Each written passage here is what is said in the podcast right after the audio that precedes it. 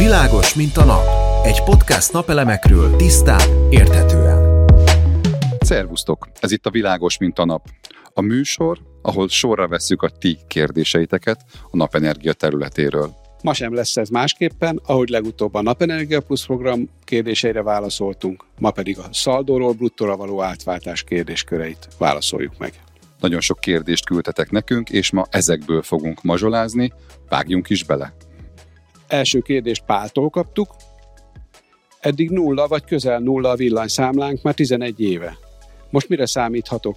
Ezt ki lehet számolni valahogyan, vagy majd meglátom a számla összegén? Hát a jó hírünk az, hogy ezt egész pontosan ki lehet számolni.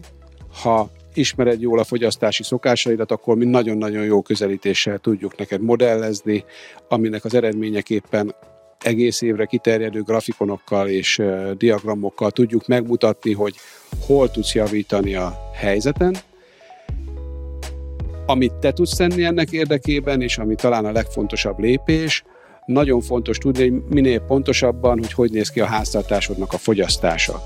Ehhez a napelem rendszeredhez illeszkedő okosmérőt érdemes minél telepíteni, ezáltal a napelemrendszer monitoringján nem csak a termelési adatokat, hanem a háztartás fogyasztási adatait is fogod látni, nem beszélve arról, hogy a kettő együttállását is lehet vizsgálni.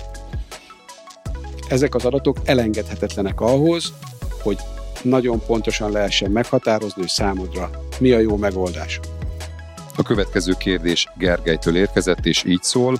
A szabályozást biztosan nem tudom megváltoztatni, de tehetek bármit annak érdekében, hogy továbbra se legyen villanyszámlám. Nos, Gergely, két dolgot tehetsz. Az egyik, hogy a fogyasztást igazítod a termeléshez, a másik pedig, hogy a termelésedet igazítod a fogyasztáshoz.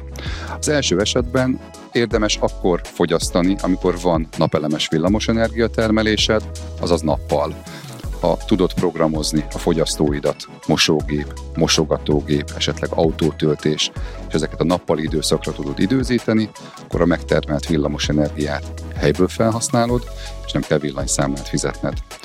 Hogyha a termelésedet igazítod a fogyasztáshoz, az azt jelenti, hogy mondjuk veszel egy akkumulátort, tehát valamilyen beruházást végzel, és ugyanúgy fogyasztasz, ahogy eddig, de a betárolt villamos energiát az eddigi rutinodnak megfelelően használod el, Hát ez egy költségesebb megoldás, kétségkívül kivitelezhető. Az elsőnél viszont igazából csak oda kell figyelned, külön beruházást nem igényel. Péter egyébként egy nagyon jó adást készített erről, ez a podcast adásunknak a második epizódja volt. Hosszasan részletezi, hogy milyen lehetőségeid vannak, érdemes azt is meghallgatni. Ennek az adásnak a linkjét megtaláljátok a leírásban. Bálint a következő kérdést tette fel. Van lehetőségem másik elszámolási rendszert kérni, hogy jobban járjak? Bálint van lehetőséged másik elszámolási rendszerre váltani, azonban nem biztos, hogy ezzel jól fogsz járni. Jelen pillanatban lakossági fogyasztó vagy rezsistoppos áramárral. Igaz, nagyon kedvezőtlen visszatáplálási díjakkal.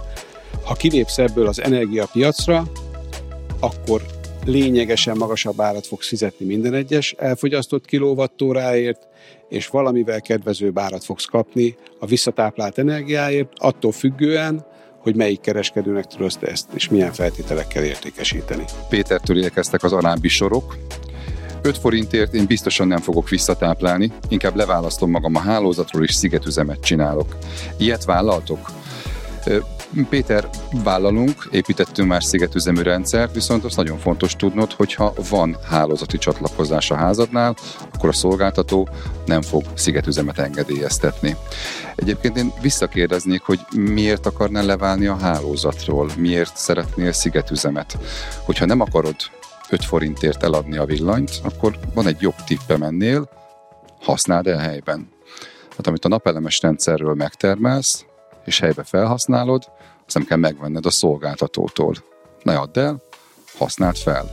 És add el csak a különbözetet. Én azt gondolom, hogy hosszabb távon ezzel talán jobban jársz, mint egy szigetüzemmel, problémás, sok akkumulátor kell hozzá, télen nem fog működni, de ez a legjobb, amit tehetsz, fölhasználod a villamos energiát, amit megtermelsz, azaz növeled az önfogyasztásodat. Mai utolsó kérdésünk Erikától érkezett. Ha akkumulátor csatlakoztatok a napelemre, azzal megoldom a problémámat? jelentős mértékben javul a helyzet, akár teljes mértékben meg is oldod a problémát fel, Erika. Amit viszont tudnod kell, hogy e, ahhoz, hogy te akkumulátor csatlakoztass a napelemrendszeredre, ahhoz az inverternek hibrid inverternek kell lenni. Ez annyit jelent, hogy hálózatra is tud termelni, és akkumulátorra is tud termelni.